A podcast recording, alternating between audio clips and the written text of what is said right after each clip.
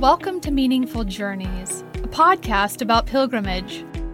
I'm Dr. Heather Warfield, and I am passionate about connecting humanity through our shared quests for meaning. In this podcast, I'll be talking with pilgrims and pilgrimage scholars. I will have conversations with people impacted by both ancient and contemporary pilgrimage journeys, and we will also hear from people who live at these sacred sites. This program is supported in part by Antioch University New England and the Meaningful Life Institute.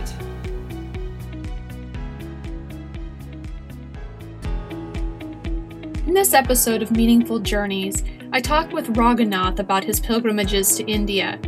When we started our conversation, he was brewing a pot of tea, and we chatted about that before moving into talking about his pilgrimages. Immune support, echinacea.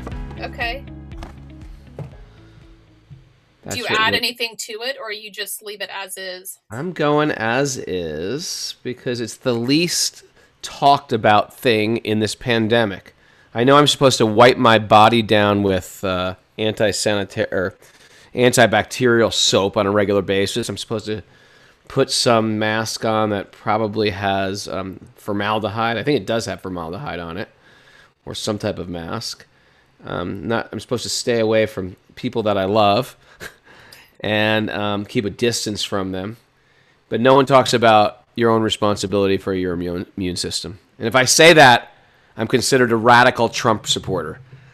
But this is stuff I believed in ever since I was a teenager that we have responsibility for our immune system.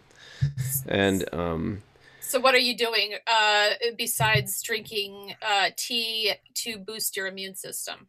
There's a lot of things you can do. One thing is you can fast. Intermittent fasting, which has become very popular right now, is a great way to stay high on your immune system gain uh, game. You drink hot water or tea for half the day, and eat through a there's a feeding window when you eat. That that'll be strong for your immune system. Um, other things you can have like uh, uh, you take warmer foods when it gets colder out. That's like a simple thing. You get enough rest. You don't burn yourself out like that. You practice deep breathing. That's really good for the alkaline acid balance in the body. Stress makes you more acidic. All right. Um, uh, drink fluids. You know. Um, uh, too much for a male. Too much sex. Too much sex for a male will actually weaken the immune system. Um, you know, then there's certain things like zinc, vitamin C, you know, that are there. Uh, too much sweets is weakens the immune system. Raw honey, except for raw honey, raw honey is one of the better things you could do for your immune system. So, those are the basics. I like that personal responsibility for your own immune system. It's the only thing. Not, is nobody talking about this? Am I No one's talking it's, about it. It's unbelievable. It's unbelievable. and if you have any like question about it, you've immediately put into some category as unsafe. Why don't we why don't we just talk about like what are people eating? If you really care about safety, how about we like create a whole charge or hey, let's be careful that we're not eating uh, processed foods or fast foods because you know we could have the fast you know, we, we do get sick and we do have, we have fast sickness or we have like long term sickness where people are dying of obesity or diet related illnesses. Like no one's talking about that. There's only one way to health, and that's through.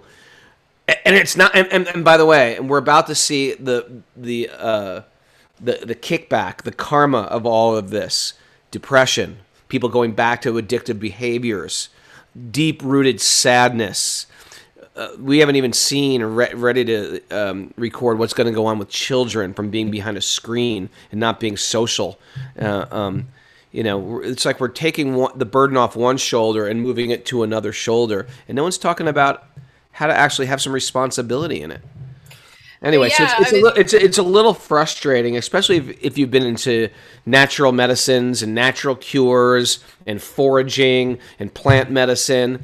All of a sudden, now everybody thinks you're some kooky, berserk, um, far right wing, and it's just not Tr- true. We have to stay connected with our bodies, with our own personal responsibility for taking care of our bodies, and not dependent on like, how can a vaccine save my life? Anyway. Yeah, I mean, you're talking about. Uh, I mean, the existential crisis is is only starting to emerge, uh, where people, uh, um, with you know, as you said, anxiety, depression, questioning why we're here. Su- Um, su- suicide.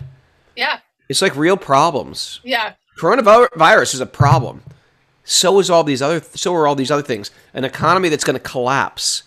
That's a real problem.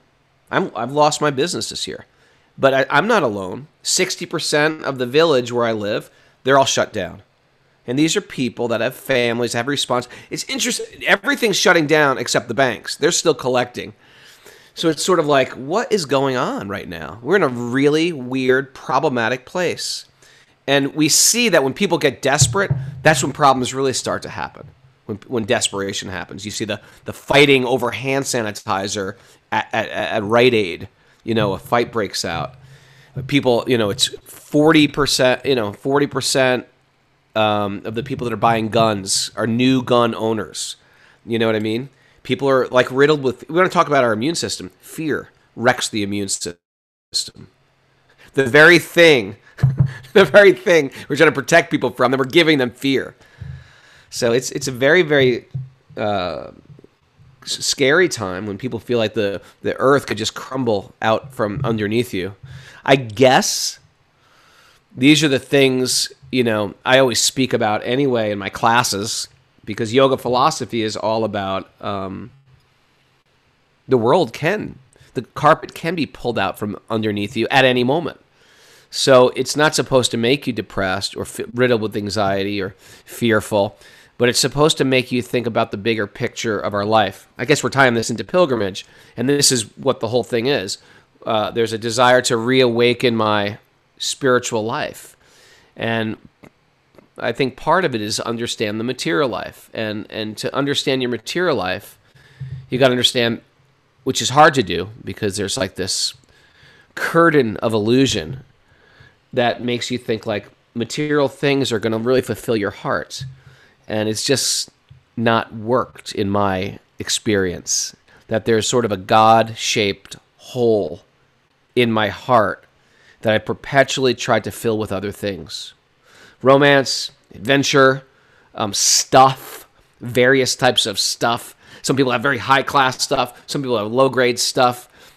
But what it is, it helps us forget about our mortality in this world and our strong desire to find our pleasure out there.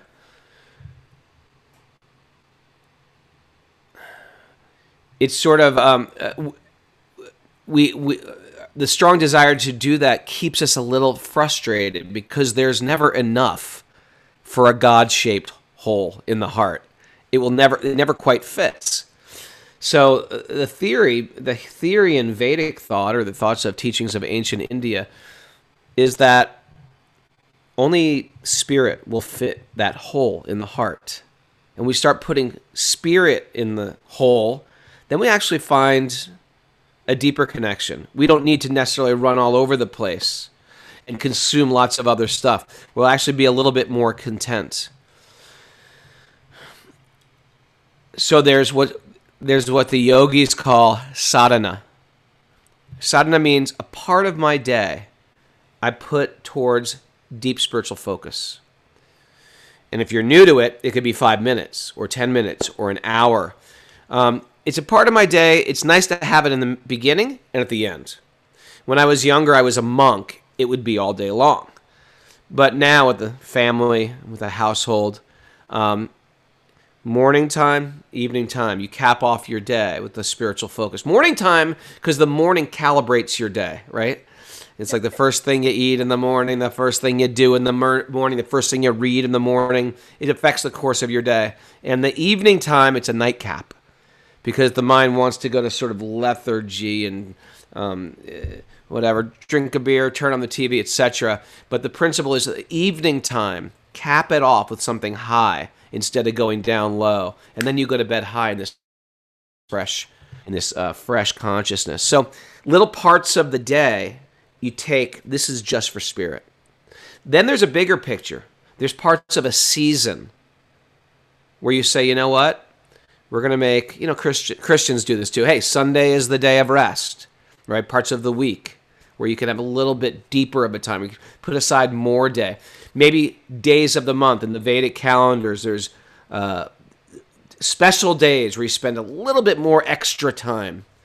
And then what we're here to talk about today is times of the year. Times of the year where you say, hey, we're going to block off this amount of time, and this is called pilgrimage. And pilgrimage, what I'm saying is like what I did this morning, what I'll do this evening, that's pilgrimage of the day.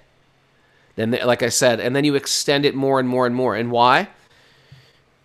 Because it, it, it, we find it grounds us.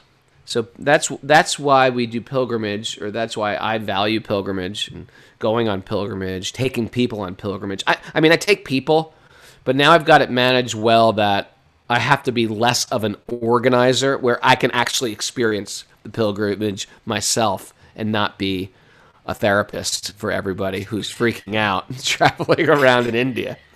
So, uh, I'm curious uh, about the first pilgrimage that you went on, and I'm and I'm curious about the word and what it meant to you the first time. Did you have a context for it? Uh, I don't know, kind of like your childhood religion, if you had a religious practice or family religious tradition.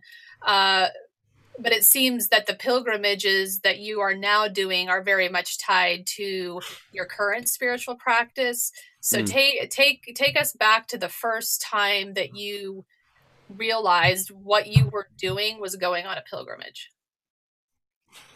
um i've always had like a strong s- spiritual calling from a young age i grew up catholic um I sort of like stepped away from this in my teens. I got into music. Um, it was always sort of in the periphery of my mind. I went for about a year to university. And in university, I, I was very into clean living. And I started becoming a vegetarian at a young age. Um, and then I started getting into, uh, I didn't, didn't drink or smoke. Um, and I appreciated spiritual things. So in university, when everything was getting like crazy because people go crazy and it's their chance to find themselves. I was like, I don't want to be one of these. Uh, to me, it, it, wasn't attractive to be like a, a, a, college party animal. So I was like, who are spiritual in university? So I was a Buddha. I found them very similar in the appreciation of the teachings of the New Testament. And so I joined a Christian club because I felt like these guys are not like the par- Animal House type of, you know, uh, National Lampoon's Animal House party guys, and they weren't. They were cool. But there was a problem with it because as soon as I said, "Well, you know, you guys are going to love this. Wait till you read these teachings of Gautama Buddha," it's like right in line with everything Jesus says, and it was automatically like uh, stone faced. We're not into this. This is definitely pushing. This is put. No, this is completely. You're off. And at that point, I realized that it's not going to necessarily be an easy trip. My experience, my my personal pilgrimage, or my quest, or my journey home, so to speak. I'm going to have to figure out this because I have a much broader understanding of spirit than this group has. I'm not putting down all Christians. I still consider myself a Christian in a lot of ways. Um, but I really felt like I need to figure this out. So when I got turned on to Indian thought, the very narrative is that everybody is spirit and they're all on a journey home somehow.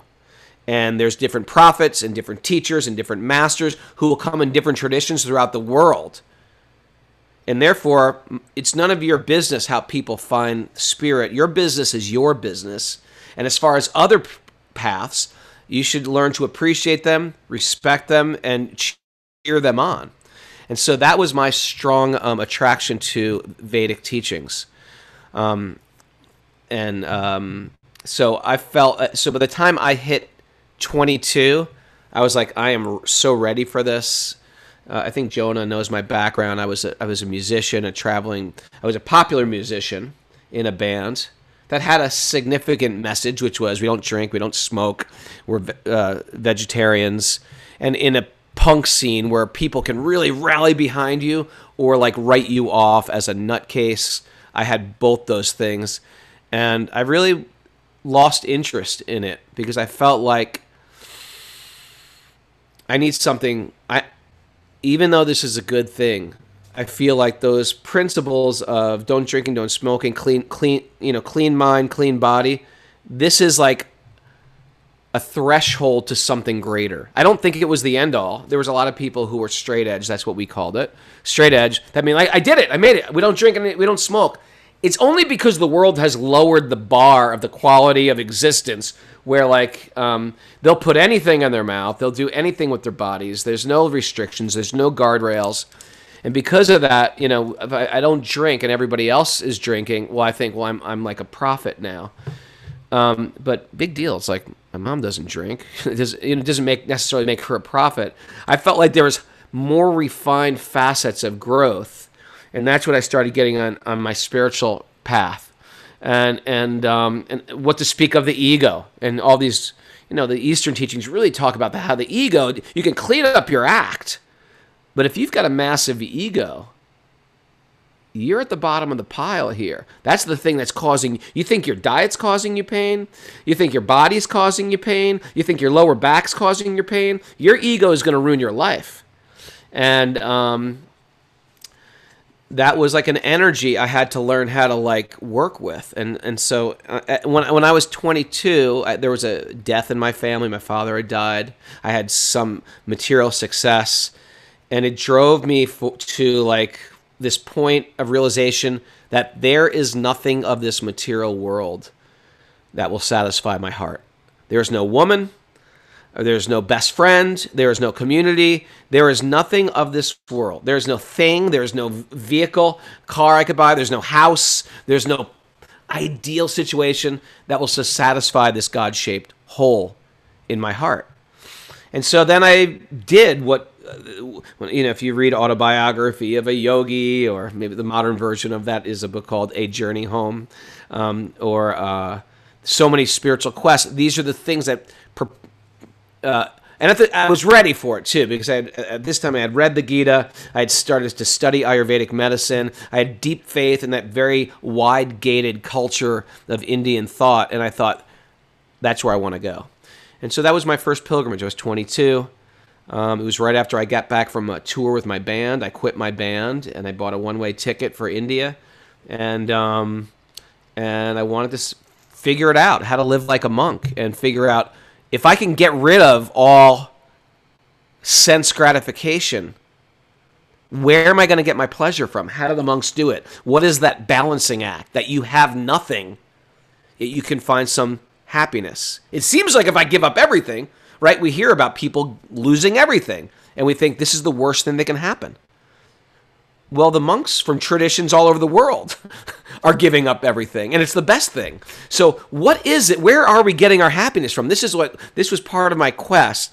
Where are we getting our happiness from? You know, if I'm getting rid of everything, why should I be happy?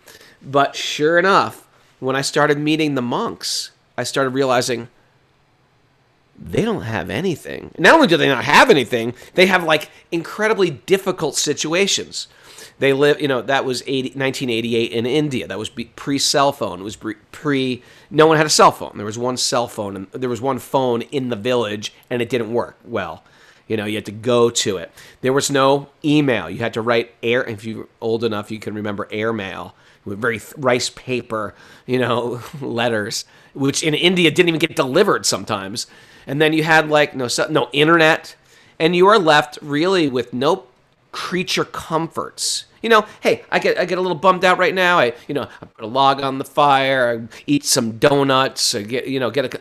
There is no creature comforts. You're sleeping on the floor in a sleeping bag. You're taking these you know, you know, uh, jailhouse cold freezing showers. You know, in the in the winter, hot showers in the summer, ridiculously hot because it, although there's no central heating, everything's stored in a tank. This everything's cement in India, you know, or marble, which is also freezing. And you know, you're encouraged to be barefoot, so that's another whole thing. You're always barefoot. And where is the and you're away from all like eh, you're away from all the comforts that you know. Where are we supposed to get pleasure from? And you know what happens? People split. People say, I can't do this. This is crazy. Um, and we're celibate. I forgot that little forgot that little point. And you know, according to Freud, that's what's making the whole world run around. That pursuit for either the gross sex or the subtle sex. What's the subtle sex? We talk about girls. You know, we talk about you know we talk about girls or guys, or we we dress up to impress the opposite sex. We go to the gym. I mean, how many people would actually go to the gym if sex wasn't in the picture at all? Oftentimes, I want to go to the gym because I want to look a certain way to appeal to the opposite sex. So when you take sex out of the picture, a lot of times people just get depressed. They're like, well, what do I do now?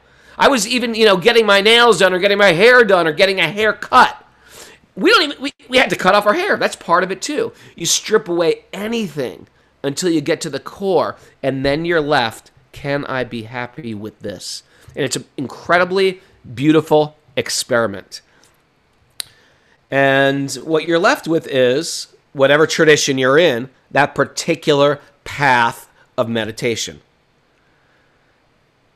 You're stripped down to nothing, and all you got is your pretend. And and it's either going to work for you or you're going to crack. And sometimes people crack. And sometimes it works, but it's a good experiment, isn't it? Doesn't it sound like a good experiment? Yeah, I mean, to somebody who researches pilgrimage, it sounds like a great experiment. Um, I so would you have would you consider that entire period of time the pilgrimage? Uh, i mean there's obviously like also a metaphorical pilgrimage internally that's happening in addition to what's happening externally. So uh. would you say that that all of uh, all of the experiences during that time were part of one pilgrimage? Uh, i mean i'm sure you could zoom out and zoom in to many degrees. In one sense my whole life has been a pilgrimage my life as a monk was a pilgrimage. One day in that life was a pilgrimage. The day I, you know, um, totally screwed up and went back to material life, that could be that was like a lesson on the pil- it was it, there's a lot of ways you could zoom into it, you know. I take people on an official for 2 weeks. You know what I mean? And I call nowadays I call that pilgrimage. When I tell my kids, "Hey, um, who wants to come on October's pilgrimage?" Uh, they uh, actually, I guess with children, it's sort of different with children because children are always sort of going along for the ride. Um, but because they know it's a pilgrimage, they get a little bit more conscious of it as well too. They're not even necessarily on their journey home, so to speak, at least without a, being aware of it. But um, but it is for them as well. And if they reflect on their life when they're old men or ladies, they'll see, yeah, when my father used to bring me on pilgrimage, that was sort of the a beginning that set a foundation for me. Um, yeah. Uh, so at 22, did you ha- did you know what the word pilgrimage meant? Were you um, at the place in your understanding of uh, Vedic thought and practice to know what a pilgrimage was, or or did you label it that after you returned? No, that's what I called it. That you did. I called it that. Yeah. Um, I call. I, I, mean, it was everything. I labeled it pilgrimage. I labeled it my renaissance, my my resurrection, my my my journey, my spiritual journey, my uh, um, my spiritual autobiography. I, I had different names for it, but it was definitely now is time to immerse myself in the stuff I've neglected my whole life. Which I think, in one sense, that's what a pilgrimage is. Again, for a day, a week, a month, or a couple weeks a year it was de- a definitive time. I wasn't interested in seeing the Taj Mahal. I wasn't interested in going to the beaches of South India. I wasn't interested in um, uh, going to see the Gateway of India. You know, it's like going to the Eiffel Tower. You know, I'm not who's I'm not interested in crossing off stuff of my bucket list. The bucket list was sort of like, who am I? Why am I here? I've read that these guys say this about it. Let's see if that works. What, what's a what's a practical way I can apply this stuff to to my to my crazy life and see if I can get some um, you know relief. And so at some point um, in this journey in your life's pilgrimage uh, and and your quest, uh, you went through um, wh- what would seem like uh, probably a pinnacle experience in some way, which is um, taking on a new name, where you went from Ray uh, to Raghunath, and I'm and I really really want to hear about what that what that income like the whole thing um eh, how you how you kind of arrived at this place. Was it more of like a spontaneous ritual that happened or did you prepare and you knew this time when I go from the United States to India, I am I am becoming who I am in in a in a transformed way. Um, at least the tradition I'm I'm in, it's a planned way. That you know you you have teachers in your life. The teachers see if you're sincere and sincere, just like probably in any situation. If you're a photography teacher and I say, "Hey, teach me photography," well, show up to class. I've got classes every day this week at five o'clock. It's going to cost this so much amount of money. You're going to have to put this much time in for homework, and then if you're sincere about it, then we'll follow. We can, you know, reassess. So I think there's a teacher trying to see if this kid is sincere, and then and then uh, and then there's um, the student has to be sincere in in their endeavors. So uh, um, so at a certain point, um, there's sort of a rebirth and with that rebirth comes a re a rename, a renaming. Um, um, it's entering into your new life, and that um, is called diksha, D-I-K-S-H-A, diksha, and that means basically that you're sort of like re, like the Christians will say, born again. It's your second birth. Um, you have a birth of the body, and then you have a birth of your spiritual life, and say, you know what, this is actually who I am. And Raghunath Das means the servant of Ram or the servant, the servant of God, and um, you no longer see yourself as you see yourself as I'm a spiritual being. And the interesting thing is in that renaming process, you start to re-identify yourself with you start to create a new identity and um, in every good way and every bad way you got to be careful what you call yourself, right? Because you can call, you know, people call themselves all types of horrible things. They have self talk, which speaks down to them. I'm, I'm a piece of shit. I'm worthless. I'm, I'm horrible. Or they have positive self talk, or they have spiritual self talk. And so it's almost like re identifying yourself as a spiritual being. I'm not just Ram, I'm the servant of Ram. It's cultivating your life. I'm here for a short time and there's a new narrative, which is the old narrative was let's see how much stuff I can get. Um, if I accumulate all this stuff and put up all these, um, you know, if I can get this this thing and these people and create this family and this uh, um, uh, uh, community or uh, society, or then I will be safe and happy. And it's a new theory, and the theory is I'm here for a short time everything I have in my hands is going to fall through, like gra- trying to grip, you know, a waterfall. I can't hold on to anything here. All I'm here to do, all, the only thing that won't get taken away from me is my desire to give love. That's the only thing I have. The IRS can take away my money, right? The hurricane can take away my home. My wife could leave me. My kids could give me the finger. I have the potential to lose everything in this world. What can I keep? And that's the desire to give love. And that's the only thing that can't be taken away from me unless I choose it. Right? That I can learn I mean Christ was on a cross and he was praying for those who were crucifying him. Ram was getting banished to the forest and he was obeying his mother and offering respect to her even though she was the one banishing him. So that desire to give love is a very powerful thing. When I realize that all I have is some love and all I have is the ability to give it, then you realize, well, this is the new identity. This is my new identity. This is what I'm going to opt into. The old narrative sounds silly. Fall in love with a bunch of things you're going to have to lose. That's the other option. It's a sucker's bet. Fall in love with everything, even your own body. You're gonna have to lose your body. Can you keep your body? No, you can't keep your face. You can't keep your you can't keep your stuff. You can't even keep even if your wife doesn't leave you and your kids don't give you the finger, you still can't keep them. It's all getting stripped away from us, as Tolstoy puts, by the cruel hands of time. So it's not a Hindu thought.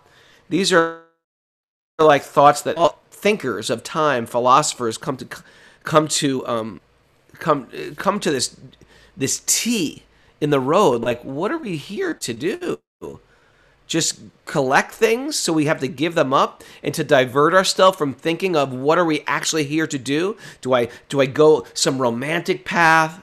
And then okay that got foiled. Let's try a new romance. Maybe it was the that was the wrong romance or do i go for just adventure is life about adventure is life about having kids and it's just a family? Is it just to like um, you know who dies with the most toys wins? What where are we going with this short life? And so we feel like those these are like these are like the genesis of questions. Before i before i ask any questions in this world where do i want to go to college? What do i want to be when i grow up? Who do i want to marry? The real question is who am i? Who am i in this world? What's the label i'm going to accept for myself? And what's the, because once i accept it then i act according to that label. So in, in vedic thought the label is there's one label. It's not i'm black i'm not white I'm not a boy or girl, right? I'm not even human. Isn't that interesting? That's not one of the choices. In Vedic thought is I'm a pure spirit soul. And I forgot. And my job is to remember. And that's our journey. I don't so, know if I, I don't know if I drifted off your question.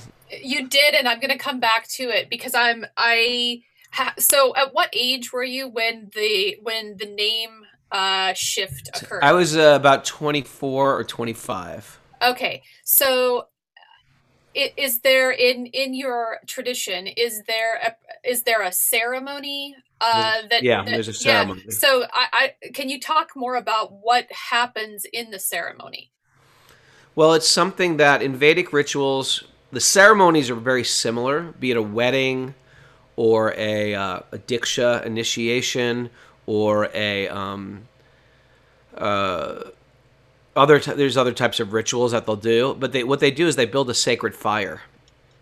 It's called a uh, Agni Hotra or a fire yagya, uh, um, where they build a fire and they call Vishnu or God into the fire, and, and the fire is a weird, peculiar, almost like almost like access point to another realm. And by calling Vishnu into the fire, you're you're making commitments, and it's just like um, you would do in other spiritual traditions, like you have a bar mitzvah or you have a wedding ceremony. What the idea is, you're you're you're calling you're eh, you're calling um, friends, well wishers, family members, teachers. You're calling them, and you're doing it in a holy place, and you're doing it in front of God um, like like where you get married in a church, right? Or often people get married in a church, or some people don't believe in a church, so they say we get married at the at the beach. I believe in the beach is my God. Whatever it is, in this tradition, you're calling God into the sacred fire, and you might do it in a temple, perhaps, or that becomes a portable, not portable, but a, a you can set up a fire anywhere, and with the appropriate, and they have different mantras they chant, and it's very beautiful and colorful, and in front of God and those very special people that you love, you make commitments. And commitments are there in all traditions, but especially in the Vedic tradition, the idea is that commitments help us when times get tough, when the mind gets weak, when we're in a very sober place in our choices.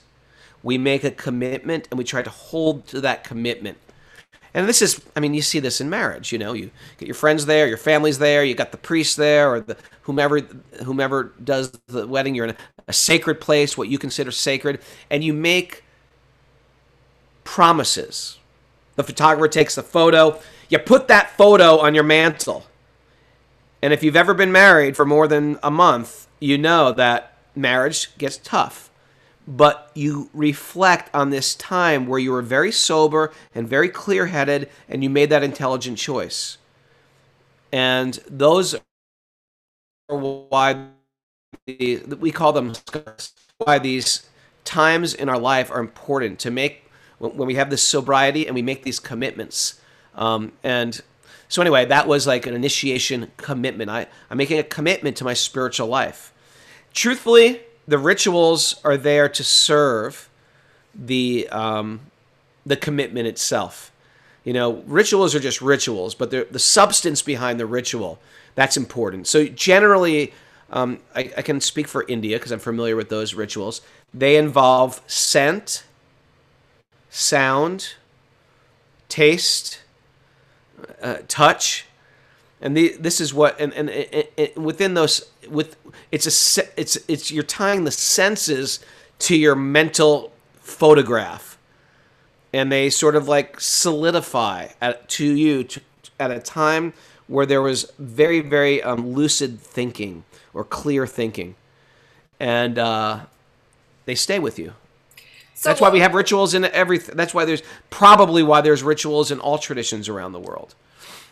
What do you remember from what? What did what did the name ceremony? Uh, what did it smell like? It was the smell of aguru or type of incense,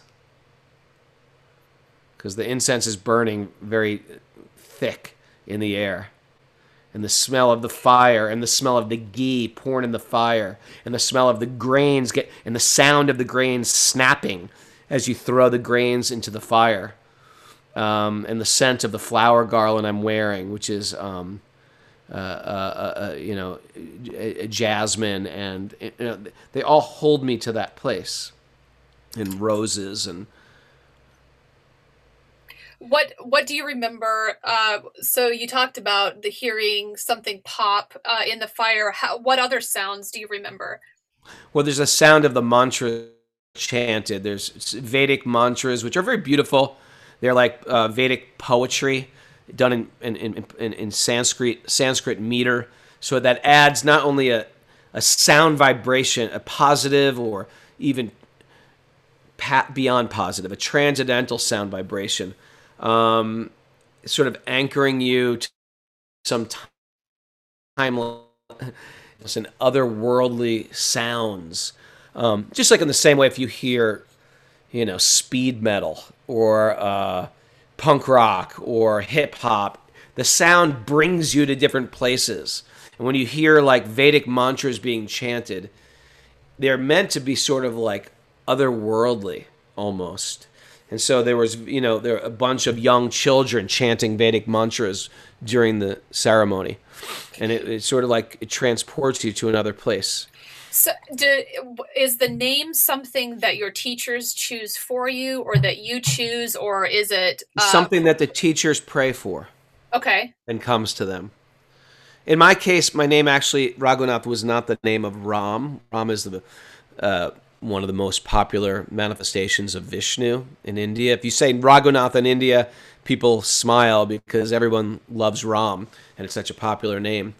But I was named after a little bit lesser known teenage saint that ran away from home, even though he was, by today's terms, he was a billionaire from a billionaire family who ran away to join this great prophet and live in the jungle with him and he gave up everything to serve this great prophet. And he basically became a, a great scholar in the tradition of bhakti yoga, which is what I study. And so I'm named after great after a great saint like this. So servants of great saints like Raghunath. Did you know what the name would be before the ceremony? No. It's a sort of oh. a surprise and it's sort of like it almost is like a little bit of an outer body experience. At least for me it was. I was like, wow, yes, this is this. I, yes, I'm. Yes, I could. I can do this. This is this is me. I really felt that way. It was. I felt very, very almost an outer body of experience. I'm not trying to sound you know, crazy mystical, but it was sort of a crazy mystical experience for me. Oh, Well, I mean, I think it even makes sense. Uh, I mean, there are lots of stories like this throughout time, but even um, in pilgrimage studies, we talk about um, the the liminality that occurs during a pilgrimage, where people leave the structure or their identity of what who they were or what was, and they're entering what is to become and that pilgrimage is the bridge part uh, and so what you're that's a great way to put it. Yeah what you're it, describing makes complete sense.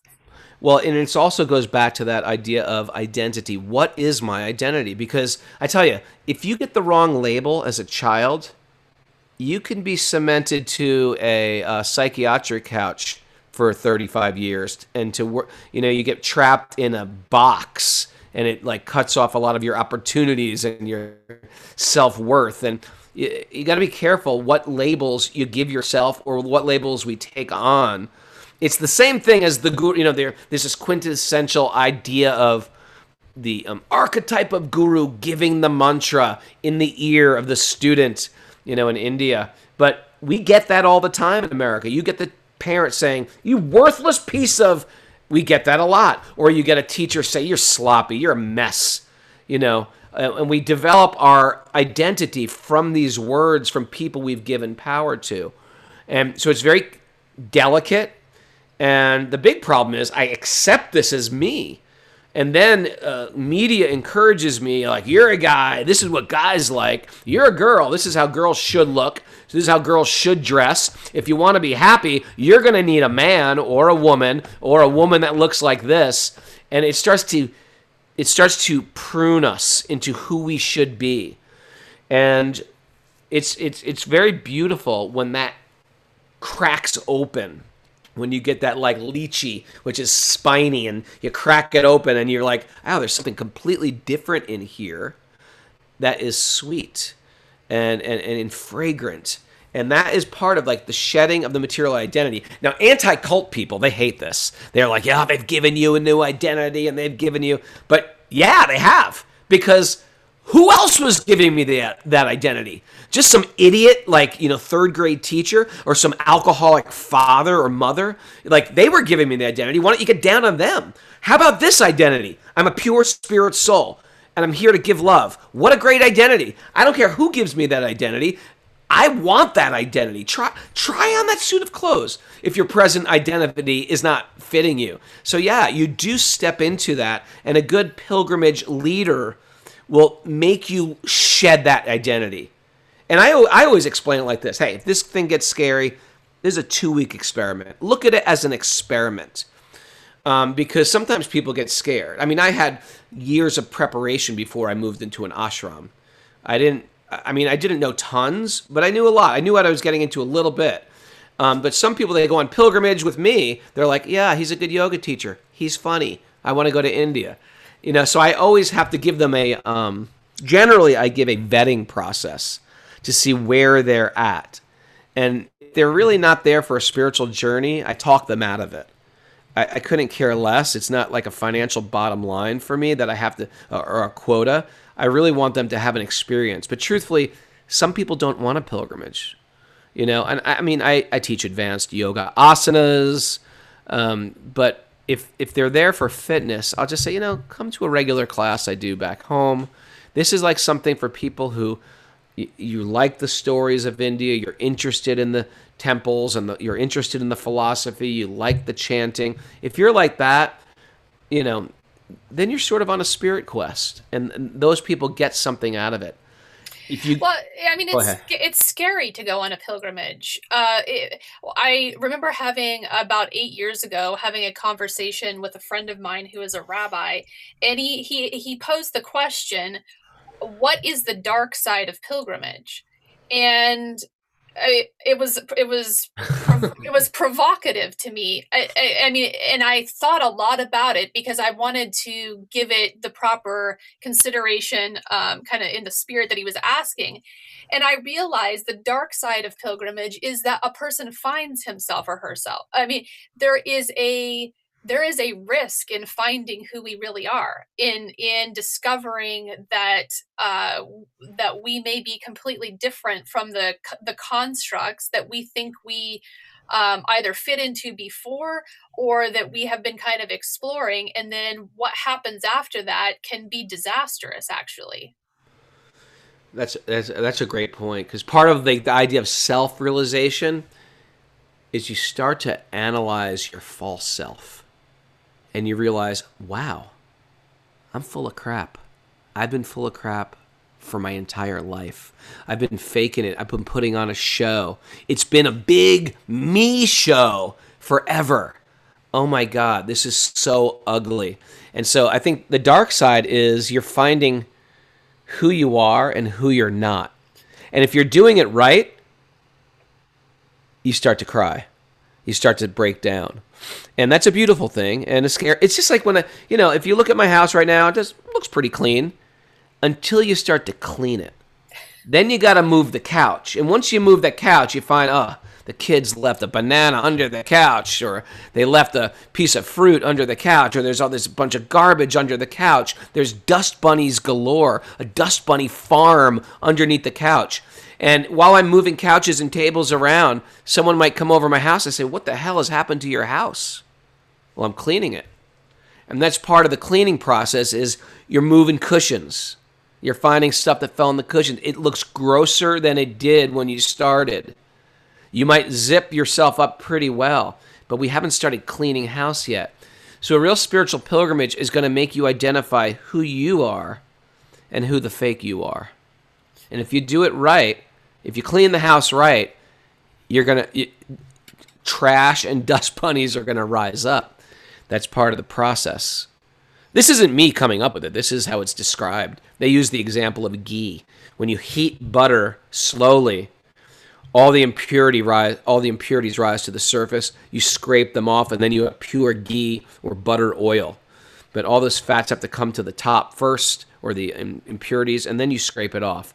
So we're in the process of sort of like this self-realization means I, there's a real, genuine, beautiful self, but it's been covered over by my greed, my rage, my lust, my envy, my competition, my anxiety, and I can't even tell who's me anymore.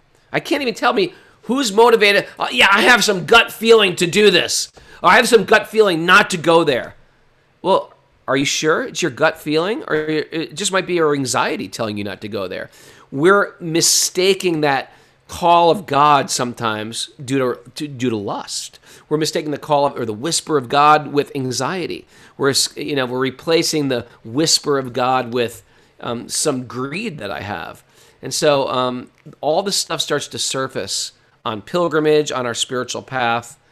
And you know, according to the yogis, that's the goal of yoga. It's not to perfect your up dog or to you're dropping back to wheel from standing who gives a crap that you could be a you could be in a, um, circus for acrobats you know and perfect you know uh, perfect contortionism we're here because we want who, who am i? Why am i here to answer those original questions? So um i i i'm curious about the the post uh the new name. You you you leave as Ray, you come back as Raghunath into a structure that existed that may not have changed in your absence. Um, and so in terms of your own uh, kind of musical uh, direction and career, did this propel you to then form a new band? Yeah, uh, it did actually. it did. I was a it, it, yeah. Um, and you know, it's it was a, a, little extra problematic because I was already famous under the first name. And still, I have people from the old days say, "Hey, Ray, what's up? You're Ray. Hey, Ray, great to hear from you, Ray." But even my wife, though, my wife knows me as Raghunath. I've been, I mean, I've, been doing this thing for thirty plus years now. So, my mom knows me as Raghunath. My mom knows me as Ray. You know, I think people have known me for a long time. Some people know me for music, so they know me as Ray. Because generally, I kept the name Ray. There was a period I think I went by the name Raghunath, then I thought, I'm just gonna I'm just gonna go by Ray. I think it's too confusing. This, uh, um, but it, but so people who knew me wouldn't call me that. The the so the name I mean, the name is, it certainly represents identity and it's something that people know you, your community knows you by you know yourself as um and so the the direction that you went with the band uh could you did that feel different than the old ray completely different how so well, well because what does a band have it I mean, music and um, fame and money, these are just sort of energies of the world. And the energies of the world, like like electricity, is an energy of the world, and you can light up a whole city with electricity, or you can like fry yourself. You know, if I have a you know an, a person who's like myself, who's not really aware of the power of electricity, and I if you tell me, hey, go up that uh, telephone pole and try to fix the wire, I think it's I could fry myself because I don't know how to handle that energy. So I think in in um, these yoga paths, they teach you, okay, okay, fame, money. Um, uh, what was the other thing I said? Fame, money, and uh, fame, money, popular. Uh, anyway, I can't remember what I said. Uh, but those those energies, what are you going to do with that now? Oh, music, music. What are you going to do with that now? Well, previously you did it to attract people to you because you feel like I'm making my claim, I'm saying my part, I'm showing people what I got. And it really became all about me. And whenever it's all about us, me, there's always pain related because it means what to speak of if I get very famous then it can really go to my head. People that really love me and care about me can be like, "Hey Ray, man, you've really changed. You've really what's the matter with you?" It's like we all have an ego, and when if I find a community to endorse that ego, I'm in bigger pain. I think I should be, yeah, finally people appreciate me, but what happens is the ego gets blown out of proportion. So unless you know how to handle that ego that goes with it, you suffer. So in a spiritual context, you start to think, well, are you here to be the center or are you here to serve the center? And that little simple teaching, it sounds simple, doesn't it? Simple teaching, it saves you from the traps of the ego, of the fame, of the money, of the popularity, etc. Popularity, fame, ego, these things wreck people's lives. They don't it's not like success makes you fortunate. Sometimes success ruins people's lives. It's not like being famous makes you fortunate. Fame sometimes ruins people's lives. So in in the in in forming the new band, then you you shifted the focus became less on you and more on what? Less on me and more at just that. Am I here to do this for me? So you think I'm cooler? Or am I doing it more as an offering? And the idea in Bhakti Yoga, at least, is all of our activities are here as an offering. All of your good qualities, all of your talents, all of your thoughts, all of your intelligence, it's here to offer back to your source. That offering of the self, of all your good qualities, back to source, that's called yoga. That's the actual definition of yoga. I reconnect through giving back. I'm not saying this is mine. That's called that, that's like severing the hand from the body. It's, it becomes repulsive. But if the hand works with the body, then it becomes perfected. So I've got a question for you uh, because I'm I I've watched some of your shows um, and and now and I and I have learned about your your MMA background. And now your your um, existence um, in the yoga uh, community and then pilgrimage all together. Um, they all have this theme of embodiment of really connecting spiritually with with the body um, in in the moment and and i'm curious if you saw that clear back from the your very first um, musical experiences and performance experiences forward. Have you seen that thread tie everything together? What do you what are you saying the thread is? Embodiment? Yeah. Where never, never thought of it like that. It's pretty interesting. I thought the different things. I thought that spirituality was the thread, the spiritual quest. I, I of, think yeah, that's definitely that's th- I think the, the, thread and it's in a particular way. I, I think I mean I'm I as, as I am watching you perform and the physical uh the the physical um energy that is present um in the shows with you with the with the band with with uh people who are there to, to be a part of the show it's very physical um Sure. in a way that is it's it's unique You know, it's sort of like uh, you you got a car. Some cars go very fast. Some cars carry lots of stuff. Some vehicles carry, you know, a lorry, a 18 wheeler carries a lot. It can't go that fast, but it can carry a lot of stuff. So the idea is we get a body. It's got some talents. It's got some handicaps. It's got some strengths. The strengths, the talents aren't good or bad. It's how you use it. So the thread for me, I'm a spokesperson, I'm a talker, I'm, I'm a showman. I can't change that. That's like I can't change the 18 wheeler so much. You know, um, you can refine it a little bit, but you can't refine what it is. But you can change the direction of where you drive it, what you what you're loading in the back of it. So to me, I think there's always been a thread, and ideas probably started with self betterment or self improvement or spiritual topics. And I'm just using what I got. You know, I like the idea of fighting. You know, in, in a civ- it's fighting in a very civil way. It's it's like it's a it's a it's an art. It's a martial art. In the same way as painting is an art. It's not too if you're if you're unfamiliar with it, it just looks like two idiots beating the hell out of each other. But it's a, it's actually an incredible art. In the same way there is uh, in the same way as being in a band or speaking between songs or being a public speaker or leading a yoga class. Um, that's you know some of the few things I'm good at, and so therefore they're going to be impregnated with that thought or that thread that's sort of been running through my life, and that would be there if I'm just doing anything. If I'm hanging out at a party talking to people I don't know, it would come out. Why? Because it's sort of part of what I'm into. Yeah.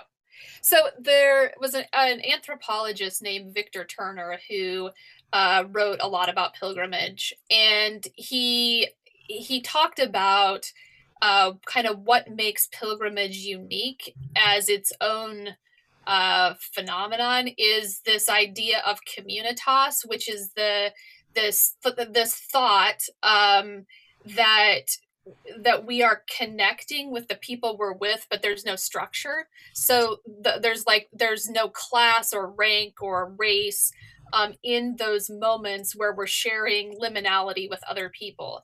And and i and i'm wondering if there's similarities um, between your your time in in a band and the and the shows that you're doing and a pilgrimage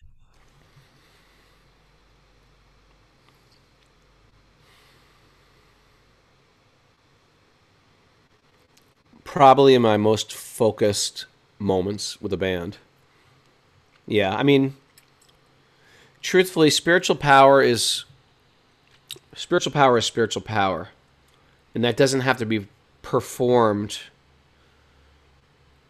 in a holy place per se. You can do it in your home. You could do it in a ghetto. You could do it in expensive zip code. You could do it in, in a beautiful home. You could do it in a shack. You could do it in the forest. Spiritual ritual, spiritual connectedness can happen anywhere. You don't have to be in a church or a synagogue or an ashram. You could be in an alley. You could be in prison. So in that sense, my life is like a training to like bring that spirit wherever you go. You bring it into your family life. You bring it into playing with your children. Um, so in that sense, yeah, music can be that. That being said, there's something also very special about these spiritual places because there's like a community of people that go there that you interact with, and the places themselves have a type of spiritual potency you can't describe. You can't even understand. It's not even understandable and so what's that like now for you to be taking people on pilgrimages what's it like for say that again for for you as a teacher to be taking students on pilgrimages is it is it i mean you mentioned earlier when we first started that um, you're you're kind of having to shift and let people experience things on their own but it's an interesting dynamic i would think uh, to be returning to the places that are so significant to you as a pilgrim and now you're bringing other people your students to those places. Truthfully it's my favorite thing i do all year. All yeah it's like the, it's the best thing ever. Matter of fact when i first went on pilgrimage in 1988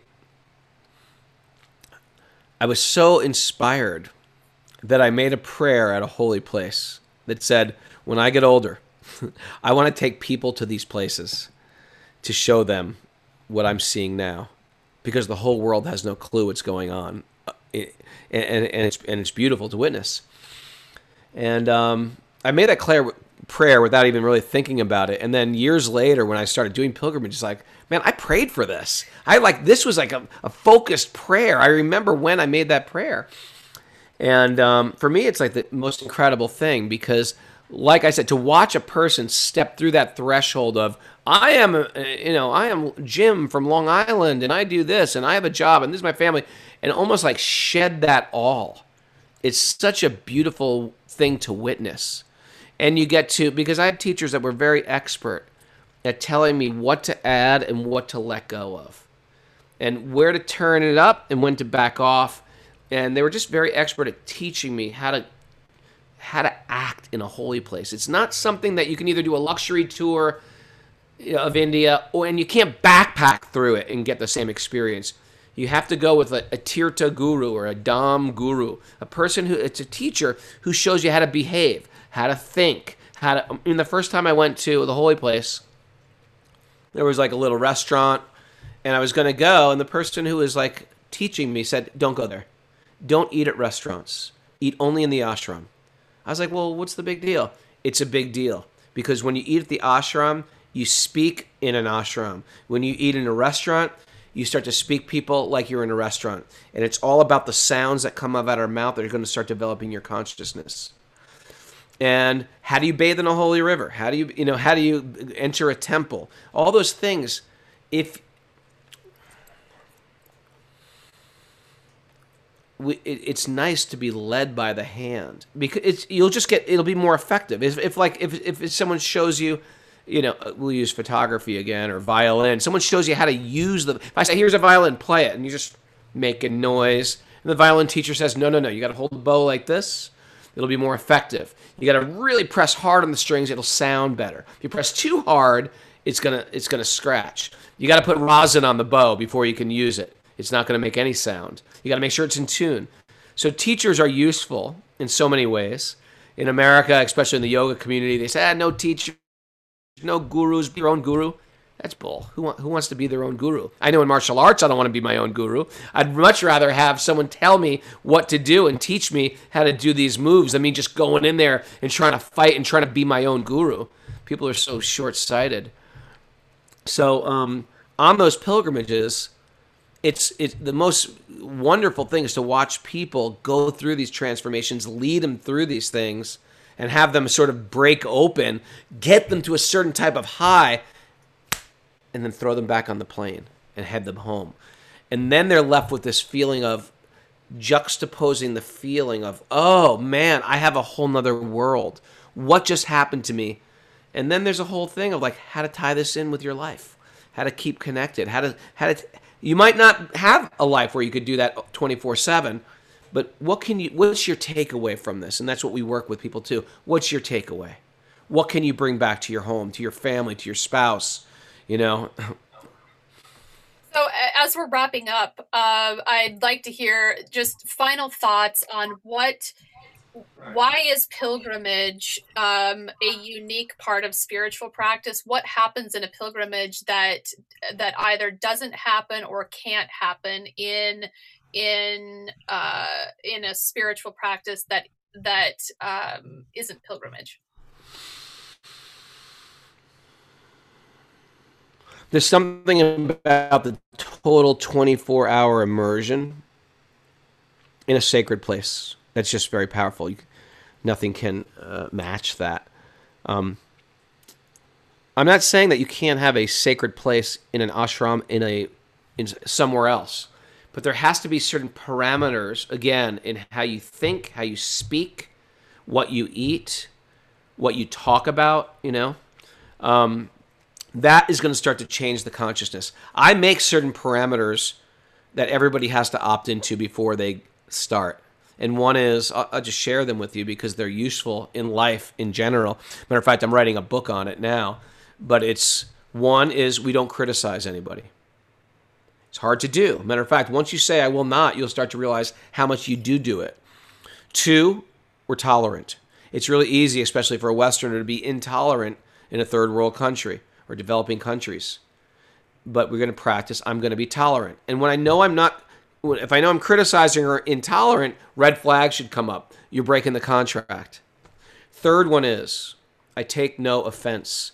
Meaning, I'm not going to be offended at the guy next to me if he says something or does something. I'm not going to be offended um, on a regular basis. Some people, that's a huge one. Some people, that's a whole game changer in their life. I'm going to stop taking offense all the time. Number four is we're quick to forgive. If people do offend me, I'm quick to say, uh, uh or um, uh, I, am I'm quick to forgive people. Um, quick to I'm sorry, quick to apologize. That's what I meant to say. Quick to apologize. Like sometimes I offend, and I have to be a little bit more conscious when I'm obtuse. And so it says, "Hey, why did you do that to me?" Instead of giving your defense, you say, "Hey, you know what? I'm really sorry. I'm quick to apologize." Number five um, we train ourselves to see good in others. Especially nowadays, this is a great one because the whole world is trying to find out where everybody is wrong and how everybody's off track. And the idea is that in spiritual life, the microscope is on me instead of policing the world. So train yourself to see good in other people and then fan that flame by telling them why they you appreciate this good quality. And so that's final one is we're grateful. We're grateful for what we have. We keep a tally of the things that we're grateful for. Those are called the six pillars of bhakti yoga. So, uh, where can people hear more about you as a yoga teacher, about what you're doing in the yoga community, and about your pilgrimages that you're taking? Thanks so much. Um, I give a, a, a, daily podcast every morning. Um, you can go to anywhere you get podcasts. It's called Wisdom of the Sages, um, and it is like a been a number one podcast uh, on spirituality and Hinduism, and um, yeah, you can. It's on YouTube or Apple Podcasts or Spotify, wherever you want to get it. Uh, my website raghunath.yoga R A G H U N A T H dot yoga. We have a pilgrimage every year. It always sells out. This one just got pushed back because of COVID. So um, you can check in with my assistant there. It's all on my website. And uh, yeah, we do, and we do a second program. We do a, a 300 hour training in India as well in January. It all got pushed back because of COVID. So thanks so much. You just heard Pilgrimages to India hosted by Dr. Heather Warfield, and produced and edited by Jonah Bayer. Copyright 2020, all rights reserved. Thank you for listening to Meaningful Journeys. This program is supported in part by Antioch University New England and the Meaningful Life Institute. We would love to connect with you on social media, on Instagram, on Twitter, and Facebook, or by email info at meaningfuljourneys.net or our website, www.meaningfuljourneys.net. We hope you will join us next time on our shared quest for meaning as we connect humanity one step at a time.